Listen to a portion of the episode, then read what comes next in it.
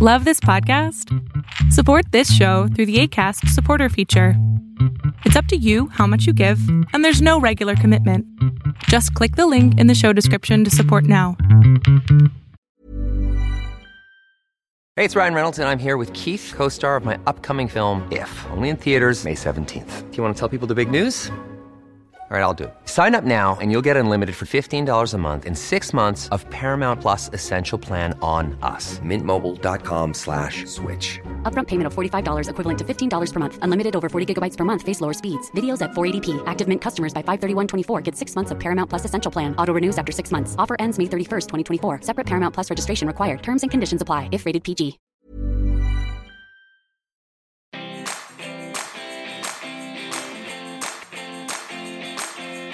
Welcome to the Healthy Gut Podcast with Rebecca Coomes, the place where you can learn how to achieve a happy, healthy gut. Here's what's coming up on today's show. Hey guys, welcome to the Healthy Gut Podcast.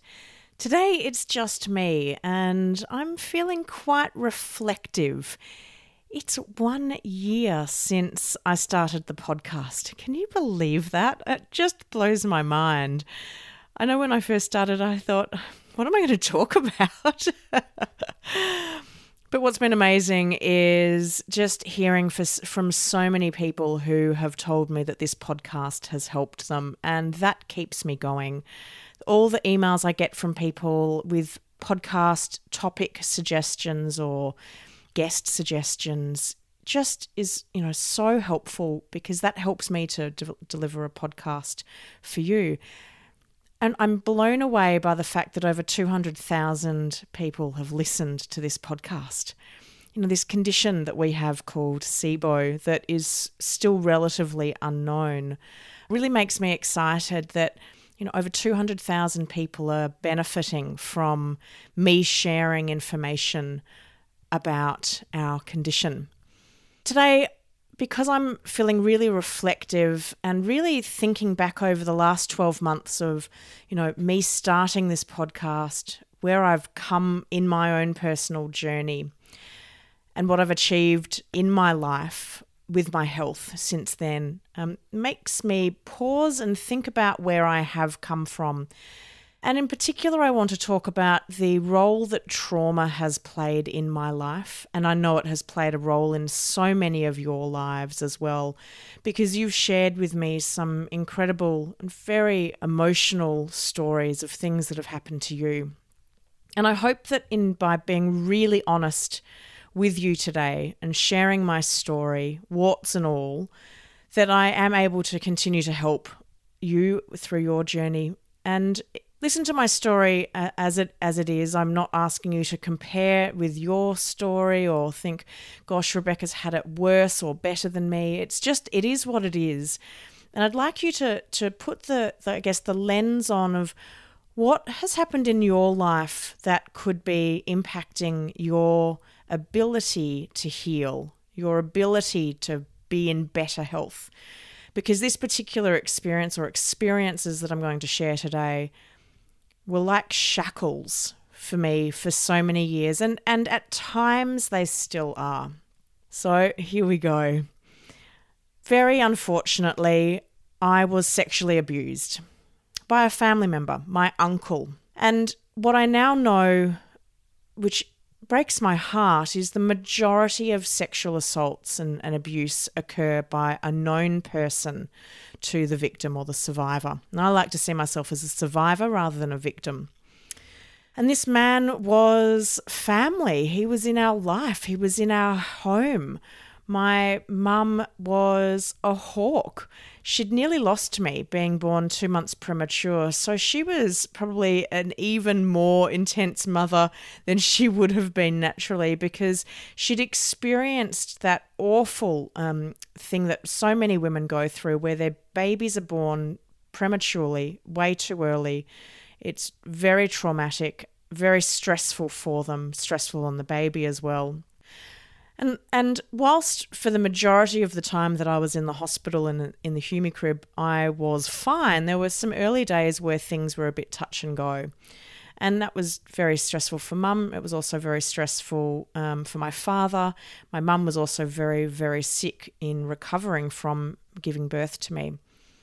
And so she was very cautious of what she did and didn't allow my sister and I to do, and who we were allowed to spend time with and who we weren't. And so the fact that this abuse occurred right under her nose in her own house by um, a family member uh, just, you know, beggars belief. And sadly, it's all too common. I believe the abuse started when I was about five, but I'm not exactly sure. And why I'm not sure is that I actually didn't know that this had happened um, until I hit my teens. So, my uncle had been in my life uh, when I was younger and then had been away for a period of time, and then came back into my life in my early teens. And I'm sure as a way to notify myself as my as my um, brain's way of going, you know, danger, danger. All of a sudden, I started having these absolutely horrific flashbacks, these memories that I actually couldn't believe were true. I thought I was going insane because I thought, what demented person must I be to be thinking up these things of my uncle? You know, what's wrong with me? What is wrong with my brain? That's disgusting. Why are you thinking these things? And for many months, I thought that I was going insane. I was studying a book at school, um, which I was fascinated on, and it was a book called Tell Me I'm Here, and it's the story of a woman's son who de- developed schizophrenia. And I was, you know, somewhat scared that that was me because I was having these awful, awful flashbacks, these memories. And, you know, I just thought, you know, surely this can't be real. And what made me realize that actually, no, this man was a extreme dangerous, uh, extreme danger to me. And these memories that I had were real was when he tried to do it again when I was in my teens. Luckily, he didn't get very far that time, but the simple act that he had isolated me, that he was um, trying to sexually, well, he did sexually abuse me. It was just a more mild version of sexual abuse than what he had done previously. And there I was as a, as a young teen, uh, feeling exactly the same way that I had felt as a young girl, and and then realized with horror that what those awful memories were that I had were real. They weren't imagined. It wasn't a case of schizophrenia. It was the fact that my uncle had systematically sexually abused me for many years of my life. That kind of awareness and reality causes enormous disbelief in oneself, not to mention the absolute loathing and hatred and disgust you feel because only a disgusting person is someone that would have an adult male attracted to them. And then I thought, well, I must have done something to ask for him to do that. Maybe I somehow led him on. Maybe maybe when I was a young girl and we were playing games that you know, perhaps he had seen my underwear and it was my fault that he had then gone on to abuse me. You know, you start to really blame yourself. And I just internalized all of that emotion. I became very depressed. I had extreme bouts of depression to the point of suicide. I used to think about, well, how could I kill myself? I didn't want to do anything too painful because I have a really low threshold for pain in most areas other than my gut area where I've had a lot of pain and I think I've got quite a high tolerance to pain there. But I used to think well I, when I kill myself I don't want it to be too painful because you know I just want to go to sleep. And I used to think well how can I just go to sleep? That will be that will be a nice way to die. And then I'd do some um, reading as much as you could back in the day before the internet and, you know, then I'd read, oh, well, you could have organ failure. And then I'd think, well, no, that will be painful. I don't want organ failure. If I'm going to try and kill myself, I want to do it properly. And I didn't want to hang myself because I felt that that might be too painful. And so I was stuck in this loop of planning suicide, but yet not knowing how to do it. And then thinking, well, you're such a failure. You're such an awful person. You can't even plan your own suicide properly. You know, no wonder you were abused because you are just an absolute reject in life. Along with the time that I was very suicidal, I also started, um, I developed my eating disorder. I was bulimic. So I would go into the kitchen, I would gorge on food and I would gorge on really sort of sugary, high carbohydrate snacks. Now we didn't have a lot of those in the house, but we did have some. So I might go and eat, you know, ten slices of toast with honey on it, and I or I'd go and you know. For a period of time, we had bags of crisps uh, for our lunches. So I'd go and eat the entire giant bag of all of the miniature bags or I would find some kind of lolly or candy in the house and eat that. And I'd eat it in front of the TV, kind of just mindlessly shoveling it into my face, drinking water as I went, because I knew that the next step would be that I'd go and vomit it up. Now, my mum had started to suspect that I was doing this, not surprisingly, given that there must have been so much food disappearing in one go that she must have thought, you know, what's going on here. And so I became aware that she was trying to catch me in the act. So I used to put myself in the shower so that I could vomit in the shower and the, the sound of the shower would drown out the noise. And I would repeat this process every single afternoon when I got home from school this, you know, absolute hatred of myself, gorging on food and then as I made myself sick, I'd be telling myself, it's because you're disgusting. You're revolting. Look how disgusting you are with every purge and every vomit that I did. At the same time as having to deal with these horrific memories, I was also dealing with extreme bullying at school. I hit puberty at 11, and unfortunately, I developed pretty severe acne, which I now know was totally related to the state of my gut. I didn't know that in those days, and I was covered in acne all over my face, down my neck, my chest, my arms, and all down my back. I've got quite a few moles on my back, and for many years I had forgotten that I had moles on my back because it was so covered in big, red, angry acne. And because I looked different, and I'm sure because I really held on to a very negative emotional state, I was a prime target for bullies at school. I was at an all girls school here in Melbourne, Australia. And you know, any sign of weakness in one of those kind of schools, it, it makes you an immediate target. I had my head split open twice from being pushed into windows or pushed into walls. I was pushed and shoved. Um, but what really hurt me was the taunting that I got for my skin. I used to have swimming um, every week, and we'd have to shower before we got into the pool. And there were communal showers. There were three showers, and you'd all line up in your swimsuit to then shower and then jump in the pool. And the girls would refuse to get in the showers if I was in there because they'd say that my pimples were contagious. And then when it came to getting in the pool, they wouldn't get in the pool if I was in because they'd say that I'd contaminate the water. And so that hatred of myself was reinforced at school. When everybody around you is telling you you're disgusting, how do you then tell yourself you're not when you truly believe that you are? as I got older, luckily I moved into a much nicer school and I had a period of time where there was a you know a small amount of reprieve where I made some friends, really normal kids that came from normal families. They were really well adjusted and my skin didn't bother them. They didn't care less whether I had pimples or not because they were looking at me as the person rather than what I looked like on the outside. But I was rebelling. I and again this is a classic behavioral pattern of somebody who has been sexually abused.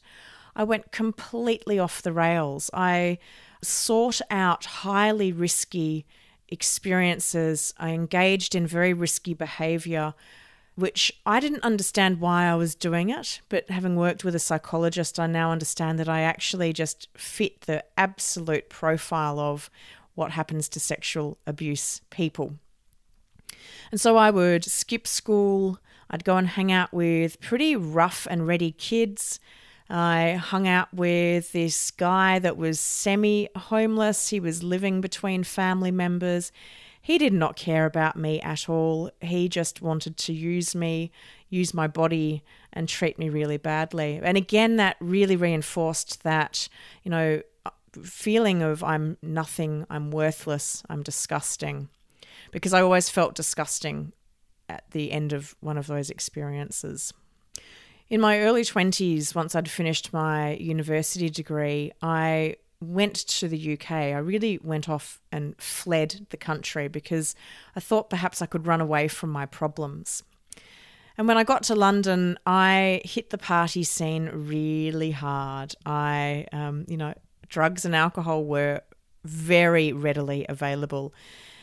Everyone socializes in the pub. Well, everyone that I knew socialized in the pub. So you'd be drinking six or seven days a week, and I'd be drinking a bottle of wine. Sometimes I'd drink two bottles of wine, which just horrifies me now that I was able to consume that much alcohol. I can see that I was it was really problematic um, when I look back at what I did drink, uh, but at the time, because everybody else around me was drinking like that, that I didn't see that there was a problem to it. And then there were the drugs. There were party drugs available uh, so cheaply, more cheap to, to take drugs than to drink. So I used to take a whole variety of drugs. I had a rule I'd never inject, and I never did. and it was all recreational drugs like ecstasy and cocaine. Drugs that made me feel good, that gave me confidence, that made me feel positive and happy and loved. And I loved people back when I was in that very elevated, wasted state. But that was my life for a very long time. I was in the UK for seven years, and for the majority of that, that time, that's how I lived on my weekends. I fell into a relationship in my early days in the UK, and I fell madly in love with this English guy, you know, head over heels in love. It was the first time I had felt that, you know, just I would die for you, passion and love for him. And as happens, the love faded, and two years later, we broke up. And it broke my heart. And because I had thought that I was going to marry this guy, and I just withdrew into myself. Um, you know, I look back and now, and I, you know, I wish I could go back and say to him, you know, I'm really sorry. I'm a pretty messed up woman that has not dealt with any of the trauma from my life, and uh, you you've got a really tough job on your hands. As the relationship was unraveling, I started to become quite suicidal again, and he used to, you know, come home and I'd be sitting on the couch saying, "I just want to die. There's no point living anymore. Um, I hate myself. I hate my life." I'm not disgusting. I'm so ugly. I'm so fat. You know, that very negative kind of mantra that I would just get stuck into this awful cycle. But when we broke up, I just froze. I could not bear the thought of being touched by anybody by a man, by a woman, by a friend, by anybody. I just could not bear it. And I was in this frozen state for over three years. And it was only at, towards the end of my time in London that I started to defrost and I started to open my eyes again to potentials in life. Now, if you were to look at me at that time, you would never have known that that's how I was feeling, other than my very, very close friends that I shared that with. But for the rest of people that were you know, spending time with me, they would have seen probably a really happy, fun, life loving Rebecca just seizing it by both hands and running with it. But the reality on the inside was very, very different. Along with the trauma that I experienced with the sexual abuse, I've also experienced some other pretty significant trauma. When I was still at school and at my final school, I was nearly raped. And again, given that I had this history of sexual abuse, I didn't do anything about it because I'd never done anything about it with my uncle. And I, you know, couldn't believe that I had found myself in this situation again with this guy. who was the year beneath me at school. I was in my final year. He was the year beneath me. We were at this party at one of our friends' houses. There were a heap of kids there. And he managed to isolate me, drag me into a bedroom, force me onto a bed and it was only because a friend of mine heard me screaming over the music, over all of the chatter, and he came into the room. He was half the size of this guy, and he managed to pull him off me, get me out of the room. And, and I really credit him for saving me from being raped by this guy but I didn't do anything about it because I saw that it was yet more confirmation that I was disgusting and I was worthless. I didn't deserve to be treated well because I'd never been treated well by men. Here's the funny thing many years later, when I returned to Australia, I discovered that a colleague was, her, was his sister. Now, that was a perfect opportunity for me to say, you know what? Your brother is a disgusting cretin of a human being, and this is what he did to me. But I didn't. I protected him. I still don't know why I protected him. Know, it's such kind of that victim behavior of, you know, we must protect these awful men that do these awful things to women. But I didn't have the confidence in myself to believe that I had the power to stand up for myself, that I could make a difference. Along with that, I have had a near fatal diving accident. I was scuba diving in the Blue Hole in Belize four years ago I nearly lost my life. I went into a final fight or flight mode where I literally fought with every final last ounce of breath down very deep underwater before I lost consciousness. And I really feel that that diving accident was the final tipping point in my gut problems. Uh, to you know that forced my hand it forced me to do something because when i got back to australia i could not ignore what was going on with my gut for a moment longer. Along with the diving accident, I've talked about being bullied at school, but I was bullied bullied in the workplace as well in almost every job that I've ever had. I'm a strong-willed woman, even though I can often be very uh, lacking in strength or confidence when it comes to reporting uh, people that have abused me. But I am opinionated. I'm an intelligent woman. And whenever I had a female boss in the workplace, it was just like dynamite. And women can be incredibly cruel to one another. And unfortunately, I got those bosses. And I remember when I first saw the Devil Wears Prada movie, and I thought, oh my gosh, how did they know that that was my life in London? I worked in fashion, and uh, you know it's a bitchy environment, guys. Let me tell you. And I just would have these women say things like, "You're so stupid, Rebecca. I don't know how you even finished school. How did you even get a degree?" And I'd think, "Yeah, I am pretty stupid, aren't I? I'm an idiot. I'm the dumbest person you've ever seen." Now, I'm not dumb. I know now I'm not dumb. But back in those days, I really believed it. I would wake up in the morning and I would feel sick to the pit of my stomach at the thought of having to go into work to see that woman, that boss of mine. And I would try to make friends, and I did make friends in many of the jobs that I had. Um, but I'd often hide the extent of the bullying that I had by my boss because I didn't want to burden anybody else with what was going on. And then occasionally I'd decide that, you know, it's time to stand up for myself. And I'd take it to senior management and they would not believe me. And they would tell me that I was being a troublemaker or I'd be forced out of a business or I'd be asked, I'd be told that if I didn't resign, I would be fired. So again, all of this re- reconfirmation that I was not worthy, I was not relevant in people's lives. And I then again turned that into disgust, hatred, self loathing. As I got older, my temper became quicker and quicker and quicker.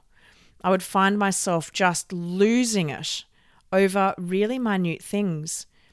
When I got back to Australia, I had this moment in time where I had, um, I can't remember exactly what had happened. I was driving in my car, and this guy had got really annoyed at me because I had got in front of him or something. It was ridiculous. So he starts tooting me, and I wind down my window and I give him the bird.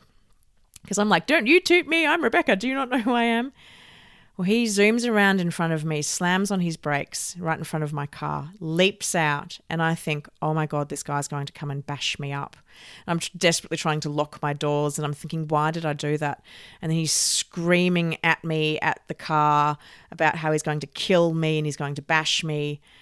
And he finally got back in his car and he drove off. And I sat there and I thought, you know what, Rebecca? It's time for you to do something about your anger. It's really time for you to start addressing why you are so angry about things, things that don't matter. What I didn't realize this entire time that I was feeling all of these things, I was just contributing to the trauma of my gut that I was staying in a constant fight or flight state, that my body was ready to flee at a moment's notice. Because from day one, I've had a lot of trauma with my body, and it, all it knew was trauma and high anxiety and danger. I've been in real life danger many, many times. And so my body was used to being prepared to fight or to flight or to freeze. We now know that when you go into that state, that directly impacts the gut. That when you go into that fight or flight or freeze state, which I spent most of my life in, that the blood supply and the energy and the focus diverts away from the digestive system and it goes to muscles, it goes to the lungs, it readies the body to run or to fight, to survive. But because I was going through that every single day for most of my life, my poor little digestive system really didn't stand a chance at all to survive what it was going through. No wonder I ended up in such a bad way with my gut. Hey, it's Ryan Reynolds, and I'm here with Keith, co star of my upcoming film, If, only in theaters, May 17th. Do you want to tell people the big news?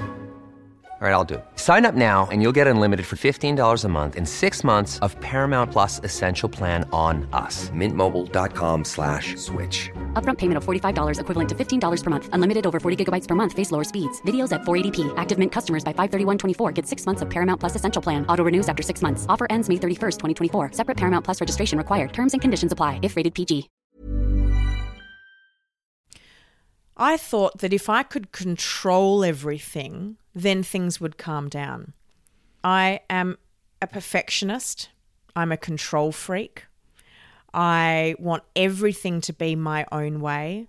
I've really struggled for most of my life with uh, giving people control to do it their way.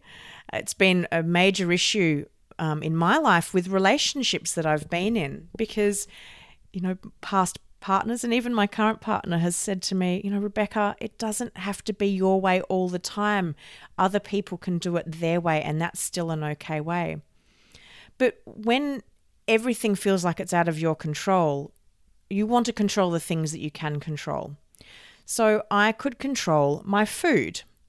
And I have been obsessive over food on and off over my life. The eating disorder was a classic example of me controlling what I did with my food. Going onto the SIBO diet was a great trigger for me to become very controlling and obsessive with my food. It's all I thought about every single day. It's I'm sure many people would say it's all I talked about. I became obsessed with it. I researched it. I wanted to know everything I could. I wanted to know what was right and I wanted to know what was wrong because I wanted to do it right. I didn't want to do anything wrong. I've got videos of me talking about this. I've talked about it in my cookbooks. You know, I wrote those passages two years ago, and it's amazing, even in that short period of time, how much I've relaxed and modified my thinking around diet.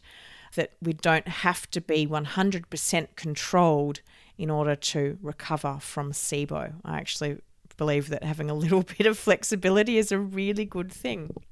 I have very high standards in in what I want to achieve in life. Again, it's control. I want things to be perfect. And when we think about going through a health journey or a health transformation, which so many of you are on at this point in time because you are going through a transformation. You're, you're, it's like you're the caterpillar that's going into the cocoon and you're going to emerge a butterfly. We often feel that if we can control every single aspect of it, then we will get the outcome that we want. Well, life doesn't work like that. We can't control everything. And all we do when we try to control everything is we set ourselves up for enormous failure. And then when we fail, we tell ourselves we're stupid and that we deserve to fail, and then we slip into that really nasty cycle again. I decided a few years ago that I was finally going to do something about the abuse. I had found a new psychologist. I'd been working with her. I was finding the treatment to be very therapeutic with her. And I decided that I was going to go to the police and make a statement. Now, I suffered from that classic feeling that I, um, since doing more research around survivors of sexual assault and abuse, um, that it's very common, A, for it to take many years, decades generally, for a person to disclose what's happened to them. And secondly, the most common thing that we feel is that no one will believe us because how could they? There's no longer any evidence. It's my word against theirs.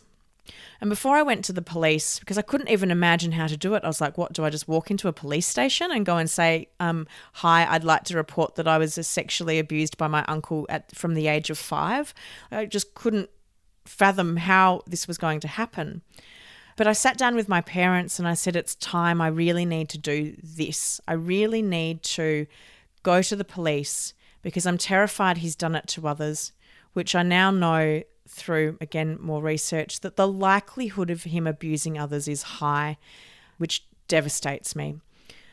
And, you know, I wish there was a way that I could find other survivors of his assault and be there for them. And that I it was time for me to um, to do something about it. My dad had recently been diagnosed with leukemia. We hadn't told many people. Um, he was getting sicker and sicker by the day.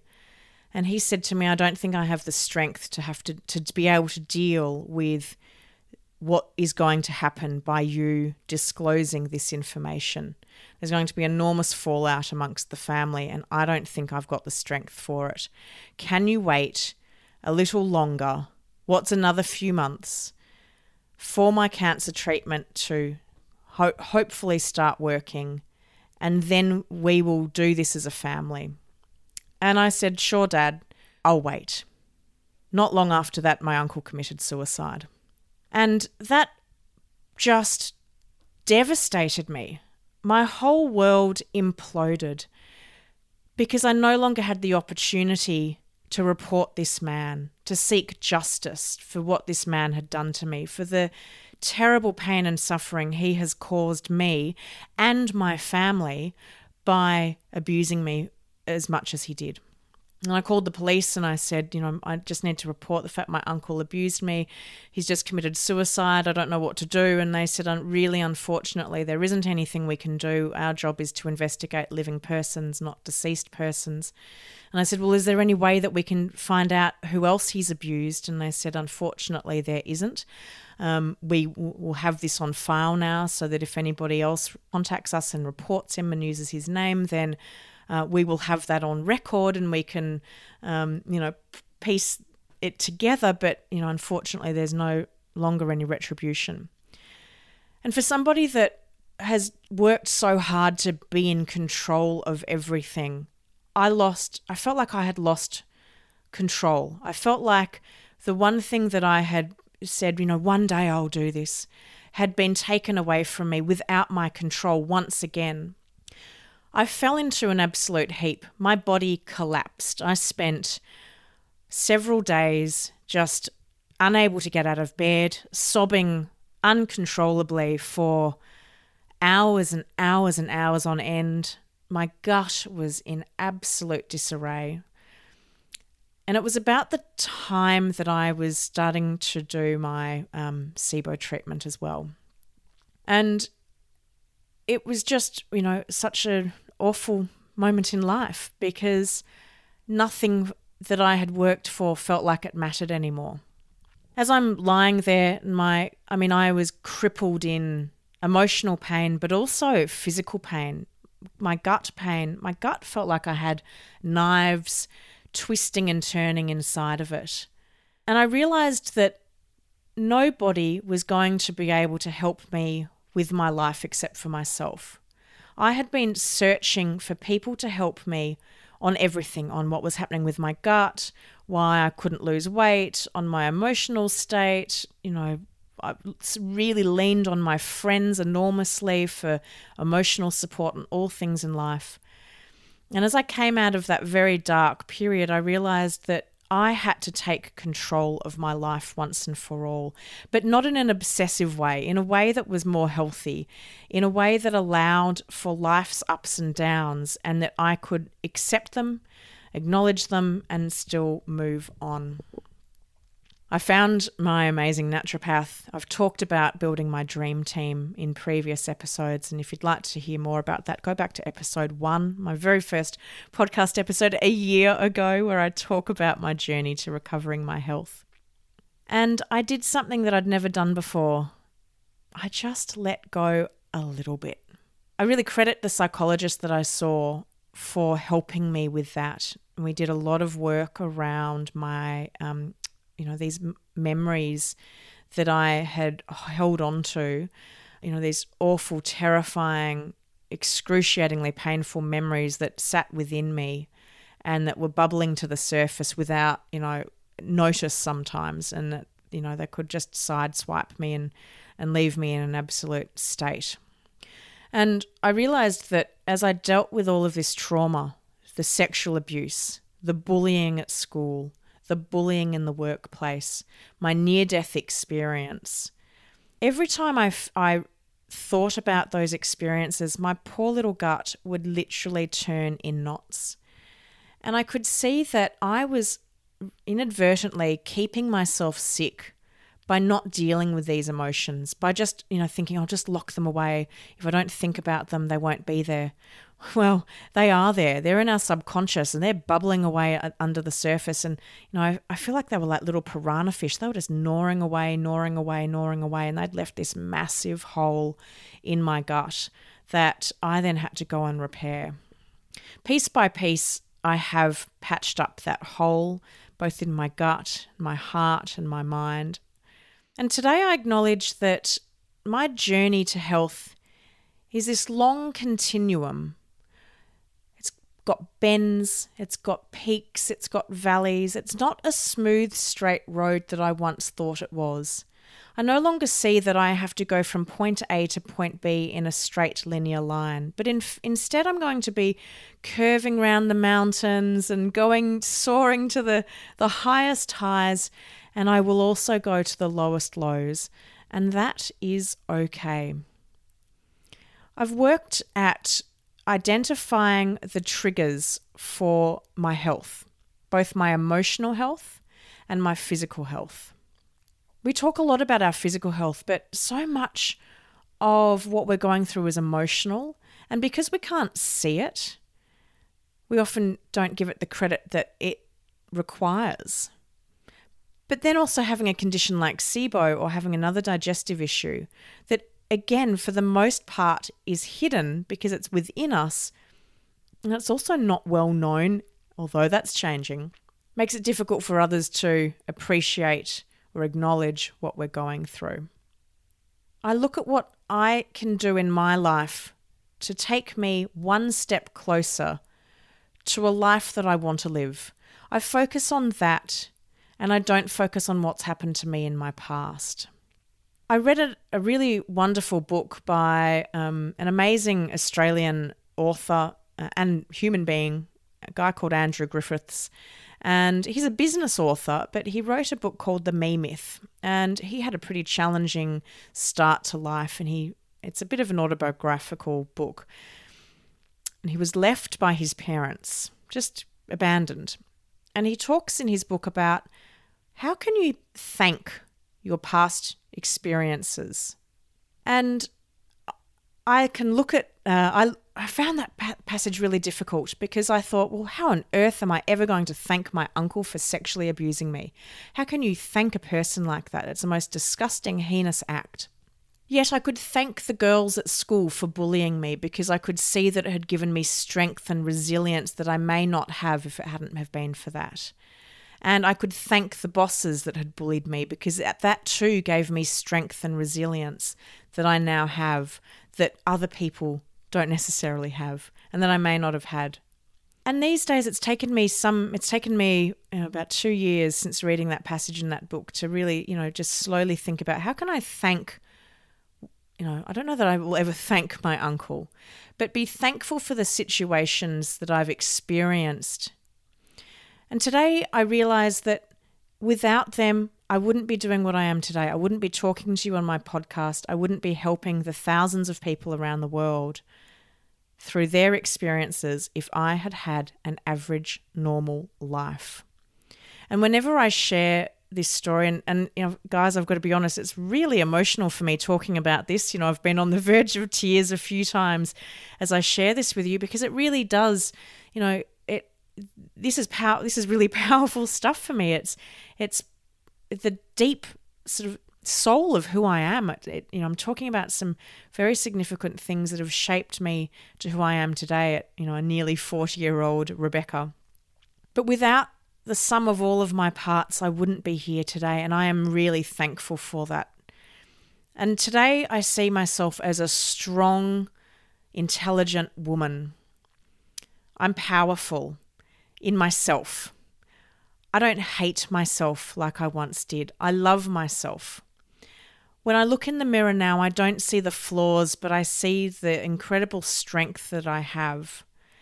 I don't say, oh gosh, I've got such fat legs, but I say, I've got powerful legs that are able to hold my body upright and allow me to walk. And now I've got my gorgeous little puppy and I can walk with him every single day. And I'm so grateful for that because other, you know, I may not have legs and I may not be able to walk. And I'm really, really glad, you know, proud of the strength that my legs have. I'm proud of the strength that my body has. My body is resilient, it's powerful, it's healing, it's responding to me, it's listening to me. It's amazing what we can actually do when we start leaning back into ourselves and stop leaning out and running away from it. But I also acknowledge that I'm not perfect, and that's okay. I don't have to be perfect, and nor should I be, because life isn't perfect. There is no perfect continuum of life that exists out there. Look at Mother Nature, and she will show you that Mother Nature is not perfect. We have good times and we have bad times.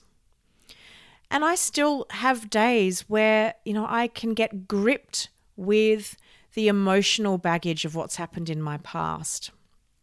I had somebody make a comment to me in recent times that, you know, why are you doing what you're doing? You're not a doctor. You shouldn't be out there talking to people with SIBO. And that really affected me. It really upset me. It really bothered me.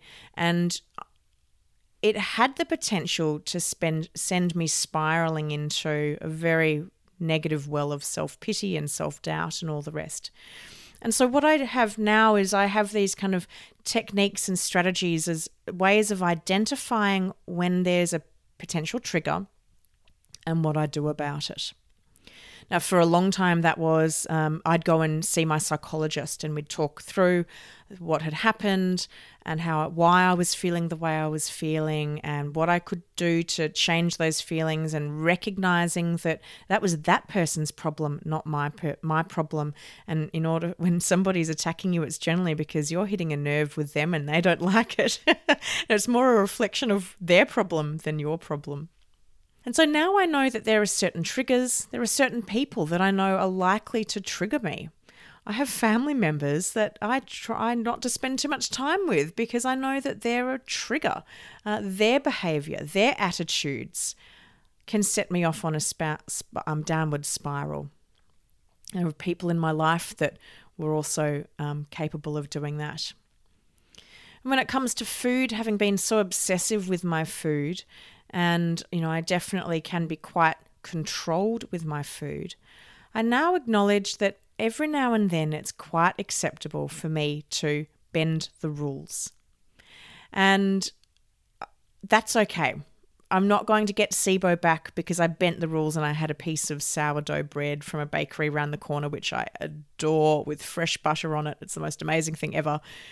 One slice of sourdough bread with butter is not going to put me back at the beginning of my journey. Now, the old me would have thought it would. The new me recognizes, or the new and improved, or the modified, or evolved, whatever we want to say, me recognizes that that's not the case. I no longer rely on other people to solve my problems. I am an amazing problem solver. I've demonstrated that to myself in the last two years, two and a half years since the SIBO diagnosis, since really it felt like my entire world changed. Everything in my world changed around the time I found out I had SIBO.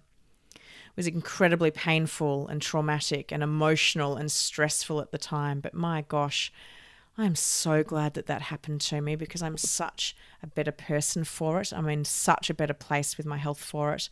And I really thank the universe for delivering all of those things all at that one time so that I were, you know, I was obviously ready for the change and transformation.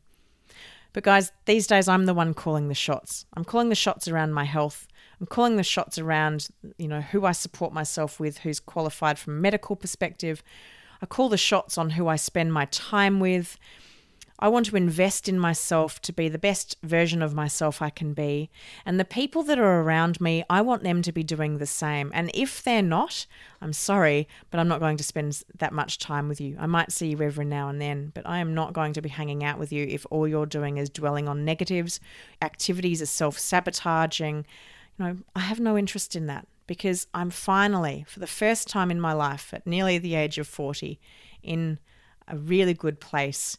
And, you know, I'm in control, but I'm not controlling. So, trauma has a really profound impact on our lives and our bodies. And if you've had trauma or experienced traumatic events, and, you know, it, I don't want it to be a comparison. I, like I said at the beginning, I don't want you to be thinking, oh, well, I was never sexually abused like Rebecca was. But, you know, I had a boss who was pretty nasty to me once, or, you know, I was in this relationship that wasn't great, but he never hit me. I don't want you to, to compare, you know, on a scale of one to 10 how bad it was. If you've experienced trauma either physically or emotionally, that is enough to have an impact on your gut and your microbiome and, you know, your overall health. So look at what that trauma has been for you. Do you still experience that trauma today? Does that replay in your mind? And if it does, what can you do about it? Maybe seeking the services of a psychologist could be really beneficial to you. Maybe working with someone like myself, who's a coach, who can uh, share strategies around uh, coping and and um, you know tactics and those types of things around how to put one foot in front of the other might be helpful. Maybe it's calling up your best friend and saying, I really need to go and have a cup of tea or a coffee or a glass of sparkling water or, a glass of wine or vodka, whatever it is that you would like to do. And I just need I just need to talk or I just need a hug or going and playing with your little cute puppy like I have and uh, and just having a moment of joy. Look at what you need to do to support yourself and remember that it's your life. You're in control in a nice way, not a controlling, crazy way like where I've come from. So take back the ownership and the control of your health and leave the past in the past. Don't let it shape your future. Look towards where you're going and stop looking in the rear vision mirror at where you've come from. I hope my story has um, helped. Uh, or done something.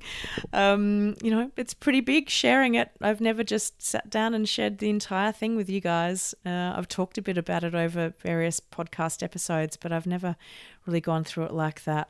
I'd love to hear what you think, guys. You know, it's it's pretty big for me to share that. Um, how has has my share story and sharing it resonated with you? Drop me an email. Let me know what you think. I'd love to hear from you. It's Rebecca at thehealthygut.co. And I hope the last year of podcast episodes have been enjoyable. I've thoroughly enjoyed bringing them to you. I really look forward to bringing the next year of podcast episodes to you. And like I've said before, if there are episodes or topics that you would like me to cover, tell me. This podcast is for you.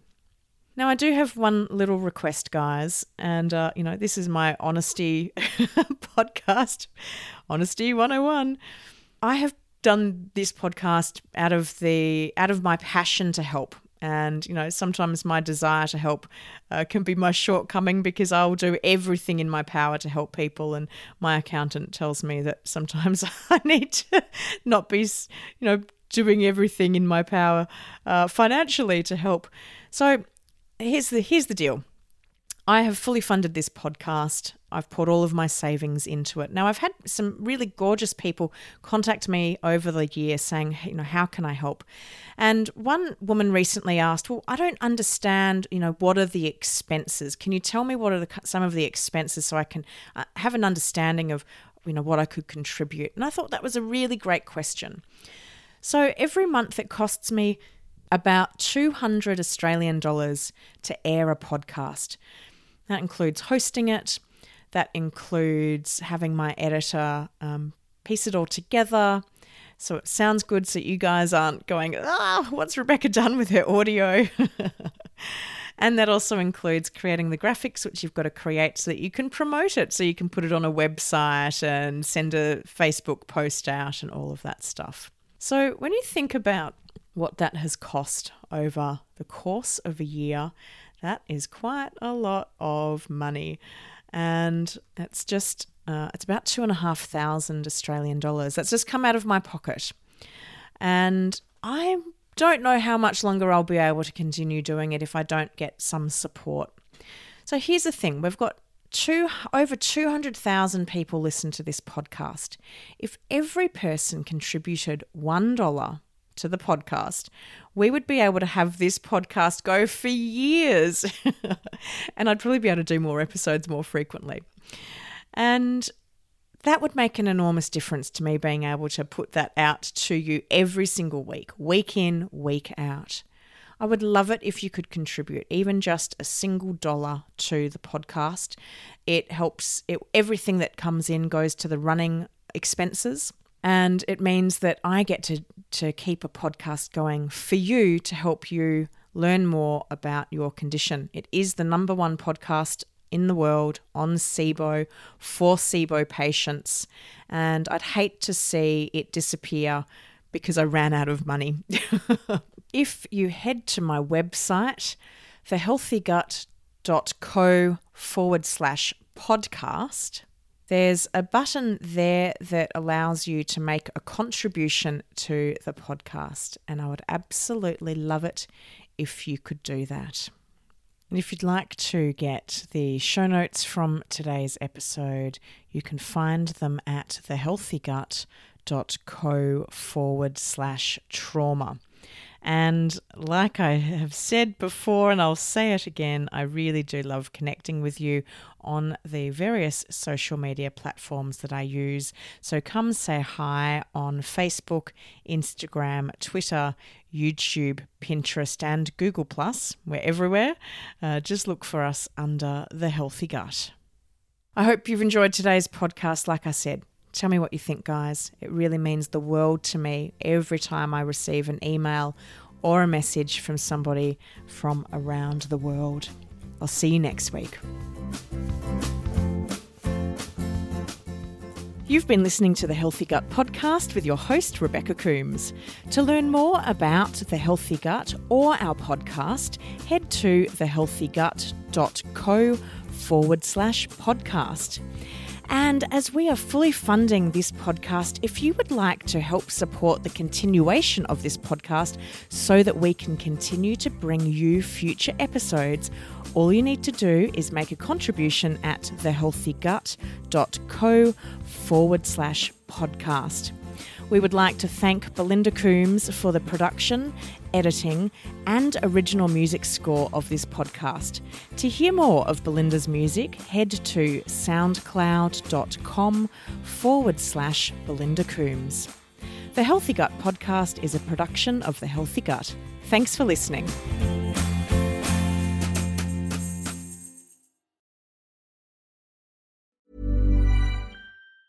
Planning for your next trip? Elevate your travel style with Quince. Quince has all the jet setting essentials you'll want for your next getaway, like European linen, premium luggage options, buttery soft Italian leather bags, and so much more. And is all priced at 50 to 80% less than similar brands. Plus, Quince only works with factories that use safe and ethical manufacturing practices. Pack your bags with high-quality essentials you'll be wearing for vacations to come with Quince. Go to quince.com/pack for free shipping and 365-day returns.